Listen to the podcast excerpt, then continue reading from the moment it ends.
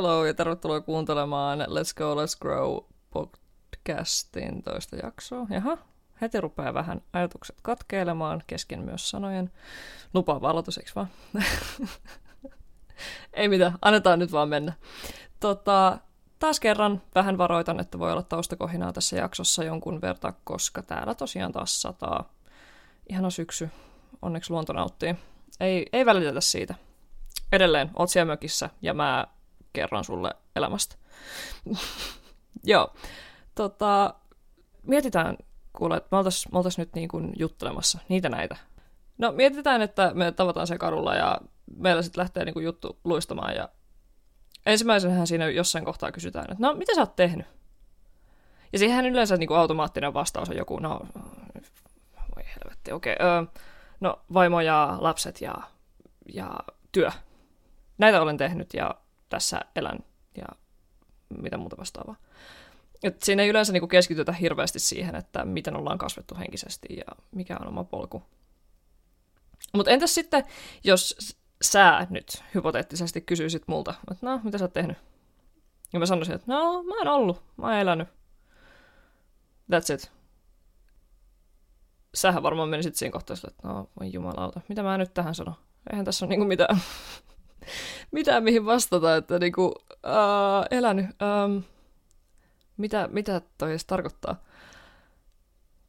Sehän siinä niin kuin jotenkin onkin, että meillä hyvin usein tulee tosi awkwardi fiilis semmoisesta, niin kuin, että meillä on ne tekemisen kerrokset, ja sitten kun ne vedetään alas, niin mitä me sitten ollaan ihmisenä, eikö vaan? Niin tänään ruvetaan vähän kelailemaan juurikin tätä aihetta. Eli sitä, että kuinka meidän identiteetit tässä yhteiskunnassa on oikeasti tosi vahvasti sitoutuneet siihen, mitä me tehdään, kuinka produktiivisia me ollaan, sen sijaan, että me oltaisiin arvokkaita vaan ihmisinä, omina itseinämme ja muuta vastaavaa. So yeah, tota, nämä tekemisen kerrokset, jos vedetään vähän niin kuin pois tieltä, niin sehän on mahdollisesti tosi pelottavaa kohdata, että mitä siellä alla on, koska monilla meidän elämät pyörii työn ympärillä, mahdollisesti myös perheen ympärillä tai muuta vastaavaa. No mietitään, tai no palataan nyt siihen, että meillä olisi tämä meidän hypoteettinen keskustelu siitä, että miten on mennyt. Ja sitten mä sanoin, että mä oon elänyt.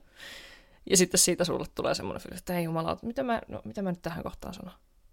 Tai sitten toinen vaihtoehto on se, että sä innostut ja sanot, että no nyt ainakin pääsee boostaamaan sillä, että kuinka mä oon ollut töissä. Eikö vaan?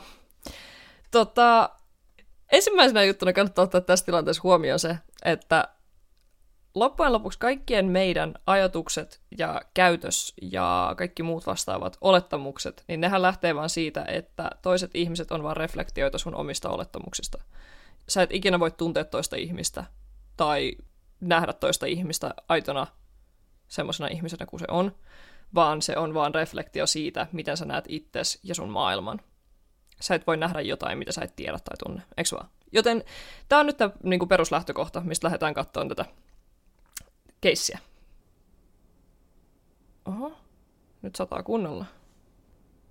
Hyvää syksyä. God damn. Tota, toivottavasti tämä nyt ei haittaa. Mutta kumminkin, nämä tekemisen kerrokset sitten vedetään siinä kohtaa alas. Ja sitten kun se joutuu kohtaamaan, että voi juman kautta, että, että mm, mitä mä nyt tähän sanon, jos mä en puhu duunista, jos mä en puhu jostain muusta produktiivisuudesta, mitä mä oon tehnyt tässä, niin mitä mulla on jäljellä? Sitten alkaa ahdistaa. Mut hei, mä en tuomitse tästä yhtään. Koska meitähän opetetaan tähän, siis ihan yhteiskunnallisesti koko meidän elämä. Ihan siis pienestä lähtien. Miettii niinku sitä, että, että me mennään seitsemänvuotiaana ala-asteelle. Jopa nuorempana, jos ei ole vielä täyttänyt seitsemän vuotta. niin siellähän heti ensimmäisenä ollaan niin kuin, että no niin, me mitataan sun arvoa sun arvosanoilla. Kouluarvosanoilla. Kuin hyviä numeroita sä saat kokeesta, tai mitä näitä on, hyvä, erittäin hyvä, vastaavia. Kumminkin, sulle heti opetetaan aluksi siellä, ihan pienenä lapsena, että voi vitsit, no niin, öö, sä teet tosi hyvää duunia itses kanssa ja sä oot hyvä tyyppi, jos sä oot hyvä koulussa. Sua kehutaan, sua katsotaan ylöspäin Jopa jotkut opettajat tekee valitettavasti sitä, että ne arvottaa siellä luokassa oppilaitansa sillä perusteella, että ketkä on hyviä koulussa ja ketkä ei. Ja sitten totta kai siihen vaikuttaa se, että miten omat vanhemmat ää, reagoi tähän ympäristöön, että niin kuin esim. painottavatko hekin myös arvosanoja lapsen kohdalla. Mitä monet vanhemmat tekevät? Totta kai se tulee välittämisestä, mutta edelleen, jos sitä vanhempi suuttuu siitä, että lapsi saa huonon arvosanan, niin lapsihan siinä kohtaa oppii arvottamaan itsensä sen perusteella, että onko hän hyvä koulussa tai jossain muussa taidossa kuten vaikka myös harrastuksissa, koska esimerkiksi Suomessa harrastuskulttuuri tosi pitkälti pienillä lapsilla on todella kilpailullista, mikä on siis ihan omasta mielestäni aivan persuksista, suoraan sanottuna. Mähän on ollut ehkä semmoinen pieni kapinallinen pienestä lähtien, että mä vihasin kilpailua yli kaiken. Kaikki, kaikki kilpailut oli mulle semmoinen asia, minkä takia mä lopetin harrastuksen pienenä tosi nopeasti. Mä olin vaan silleen, että no niin, suitsait ja hyi helvetti, ja nyt lähdetään seuraavaan kohteeseen. että siellä mulla tuli jo semmoinen fiilis, että, että mä en ymmärrä tätä niin kuin kilpailullisen pohjan ideaa. Mä en ymmärrä, että miksi te haluatte arvottaa mua jossain kisoissa jatkuvasti. Mä haluan vaan harrastaa, mä haluan vaan nauttia tästä tekemisestä. Ja sen takia mä en oikeastaan pysynyt missään harrastuksessa vuotta tai paria pitempään, koska sitten siellä aina ensimmäisenä tuli se, no niin, no niin, sitten taas ruvetaan reenaamaan kilpailuun, ja sitten taas kun kilpailu on ohi, niin jee, seuraavaa kilpailua kohti. Uh, fuck that noise, you know. Mutta kumminkin. Jos miettii, että kuinka paljon tätä meille tehdään pienenä lapsena, ihan siis harrastuksien suhteen, koulun suhteen, oikeastaan niin kuin kaiken tekemisen suhteen, otetaan se, että pitää olla hyvä. Tai oikeastaan se ultimaattinen maali, kohde on se, että sä oot hyvä jossain. Ja jos sä et ole, niin sit sä oot epäonnistunut. Niin totta kai tämä nyt ymmärrettävästi vaikuttaa siihen, että miten sä näet itsesi. Tämä on iso mulla teoria, että, että tämä on iso vaikuttaja myös siihen, että minkä takia monilla ihmisillä ja nuorilla on niin paljon epävarmuutta ja ongelmia oman itsevarmuuden kanssa, koska jos sut opetetaan siihen, että sun pitää olla hyvä jossain asioissa, että sä oot arvokas, niin yritä sitten siinä samalla katsoa peiliin yhtään rakastavasti, kun sä epäonnistut jossain. Ja kun epäonnistumiset, ne on luonnollisia asioita ja niitä tapahtuu elämässä ihan jatkuvasti, niin se, että jos sun arvos perustuu tekemiselle ja sille, että sä onnistut ja oot hyvä, niin god damn, se on aika epämukava lähtökohta. Eikä siinä, siis tiedätkö, mä oon ollut tässä tilanteessa sitten vuosia, ja mä työstän tätä edelleen, että mä en arvota itseäni tekemisen perusteella. Joka päivä. Ihan joka päivä. Et se on välillä ollut mullakin semmoista, että, että mä istun alas. Sitten mun tulee jatkuvasti semmoinen fiilis, että no mun on pakko tehdä jotain. En mä voi istua, en mä voi levätä. En mä voi levätä. Nousen ylös, sit mä taas menen tekemään jotain. Mutta se loppujen lopuksi johtaa siihen, että mulla on vain jatkuva luuppi sitä, että mä juoksen ympäriinsä ilman, että mä saan oikeastaan mitään aikaa, koska mun mieli ei ikinä lepää. Mä en ole ikinä siinä hetkessä, missä mä oon niin kuin sillä hetkellä oikeasti konkreettisesti ja fyysisesti olen. Um, ja näin poispäin. Että se on siis, se on uuvuttavaa. Se on väsyttävää ja se johtaa siihen, että ei oikeastaan edes nauti niistä hetkistä, koska miettii enemmän sitä siltä kannalta, että no joo, mutta mun nyt pitää tehdä näin. mun pitää hoitaa tämä. Eikä siis, mulla on myös samaan aikaan tämä mantra, että tässä elämässä ei mitään muuta pidä tehdä kuin kuolla. Että se on väistämätöntä. Kaikki muu on täysin vapaaehtoista. Ja no, voit se jotain veroja maksaa, jos sä et halua vankilaa, mutta ei sun ole pakko tehdä sitä. Sitten sä vaan oot siellä vankilassa. Kannattaa miettiä vain niitä seuraamuksia, mutta ei se tarkoita sitä, että sun pitää tehdä mitään, you know? Alright, no, kumminkin. No jos mä mietin myös samanaikaisesti sitä, minkä takia tämä tekeminen voi olla aivan super ihana kompensointi ja vaikeiden ajatusten käsittelykeino, niin sehän on se, että se hiljentää ajatukset ja ne asiat, joita ei halua kuunnella oman päänsä sisällä. Et se, siis sehän on aivan niin kuin ihanaa. Sehän takia mäkin on ollut pitkän aikaa tämmöisessä produktiivisuusluupissa, koska sit mun ei tarvitse kohdata ainakaan epävarmuutta tai ahdistusta tai muuta vastaavaa, joka tulee sieltä sisältä sitten, kun istuu alas. Sen takia sitä pongahtaa ylös aika nopeasti.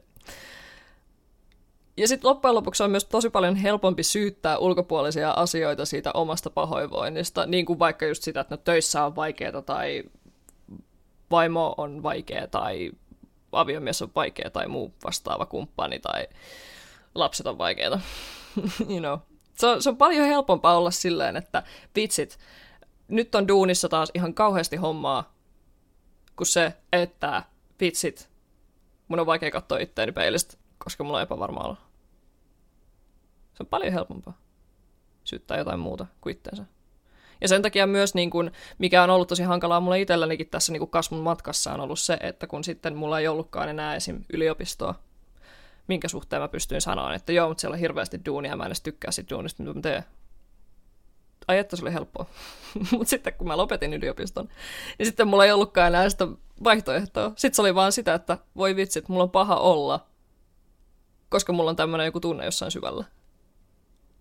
Ja sitten mä rupesin käsittelemään sitä. Ah, but that's for another time, right? Okay. Mutta sehän siinä onkin, että siinä kohtaa sä otat vastuuta itsestäsi. Ja se vastuun ottaminen voi samanaikaisesti olla tosi vapauttavaa. Ja se onkin. Mutta se on todella pelottavaa samanaikaisesti.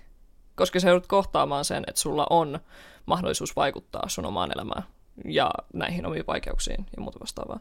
Mutta mä ajattelin, että tämä voi olla erillisen jakson aihe sen takia, että päästään sitten vähän syvemmin pureutumaan tähän. Koska tämäkin on mun mielestä niin kuin tosi keskeinen ja mielenkiintoinen aihe, tämä vastuu ja sen ottaminen omasta lifeista ja muuta vastaavaa. No okei, okay. jos sitten ruvetaan miettimään sitä, että mitä voisi tehdä tälle asialle, produktiivisuusluupille. Uh, I hate it. I hate it. niin ensimmäinen tämmöinen todella itsestäänselvä, mutta silti hankala asia, mitä voi tehdä, on vaan se, että pysähdy. Pysähdy ja katso, mitä sieltä nousee. Observoi niitä ajatuksia. Älä ole ne ajatukset. Observoi niitä. Kato niitä vähän niin kuin lintuperspektiivistä. Tämäkin on semmoinen asia, mitä pitää harjoitella. Se ei tule itsestäänselvänä. Mutta ainakin mulla henkilökohtaisesti se on auttanut todella paljon oman hyvinvoinnin kanssa, että mä ymmärrän se, että mä en ole mun ajatukset, mä oon joku, joka observoi niitä, katsoo niitä. Ja sitten mä voin tarttua johonkin ajatuksiin. Mä voin koittaa identifioida itteni niiden ajatusten kanssa, mutta sehän tuntuu vasta todella pahalta, koska siinä kohtaa ne ajatukset hallitsee mua, enkä mä oikeastaan pysty hallitsemaan millään tavalla sitä, mitä sieltä tulee. Tärkeää kumminkin on se, että sä vastaanotat tosi avoimesti ne asiat, mitä sieltä nousee. Ja pyrit olemaan tuomitsematta niitä. Se on hankala. Sekin on siis asia, mikä pitää opetella vähän niin kuin polkupyörällä opettelisi ajaa. Se ei todellakaan ole helppoa. Ja se on epämukavaa, koska monilla meillä, varsinkin tämän produktiivisuuden arvottamisen suhteen, niin meillä on juuri tämmöinen itsekriittinen puoli meidän sitessämme, joka tulee sanomaan, että joo, no voi helvetti, että kehtaakin ajatella itsestäsi näin, tai että mä oon tyhmä, kun mä en osaa mutta nämä asiat on just semmoisia, että se observointi on hankalaa, avoin vastaanottaminen on hankalaa, oppiminen on hankalaa. Oppiminen on egolle suuren loukkaus, eikö vaan? Siis mun mielestä se on ihan loistava quote. Mä en muista, oliko tämä just niin tyyliin Alta Antissa. Se kertoo, että...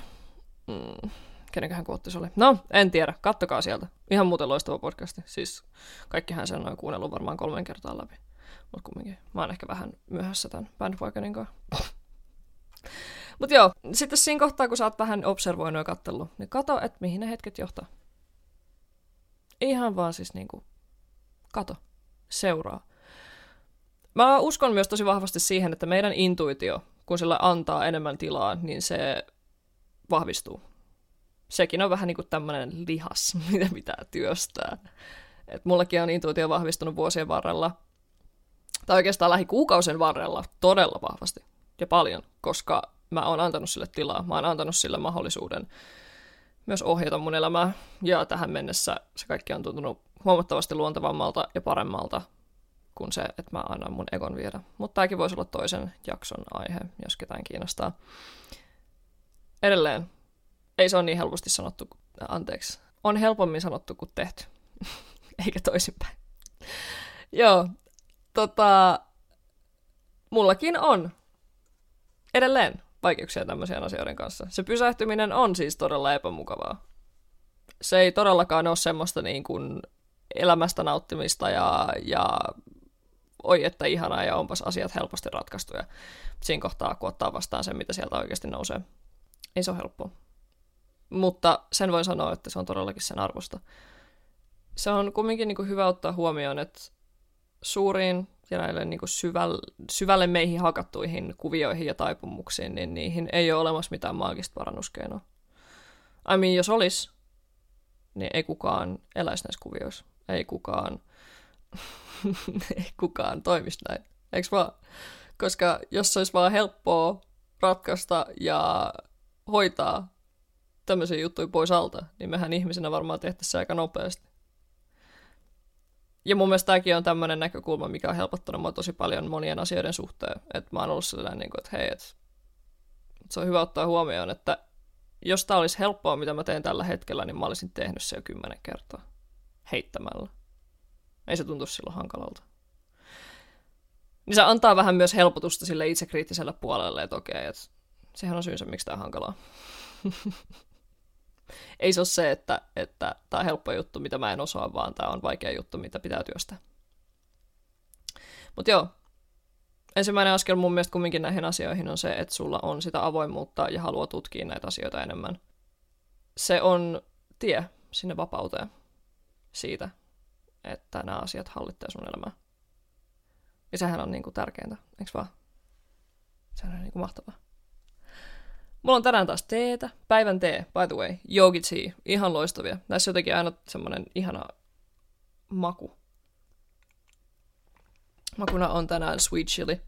Näissä on aina ihanat tämmöiset quotet näissä tota, lapuissa. Mikä nämä on? Tiedättekö tässä toinen pää? Ei se pussi, vaan se toinen pää, missä on semmoinen lippulappunen. Onko tällä joku oikea nimi? Jos on, niin kertokaa. Täällä aina lukee jotain kivoja quoteja. Tänään täällä lukee, että The unknown is where all outcomes are possible. Enter it with grace. Mun mielestä on aika mahtava. Tämä on tosi loistava. Jätetään tähän. Kiitos kun kuuntelit taas tämän jakson ja kertokaa ihmeessä mulle joko ig nimimerkillä Yrtti Haltia tai sitten Gmailissa let's go, let's grow podcast at gmail.com, että mitä sitten. Kiitos ihan super paljon, että olet täällä. Ja muista huolehtia itsestäsi, muista juoda vettä, muista rakastaa itseäsi. Ja kun katot peiliin, niin vinkkaa itselle silmään, niin eiköhän siitä vähän itsevarmuutta saa. Päläytä oikein kunnon virne. Joo, oikeasti hyvää päivän jatkoa sulle ja mä toivon, että sulla on ihana loppupäivä. Moikka!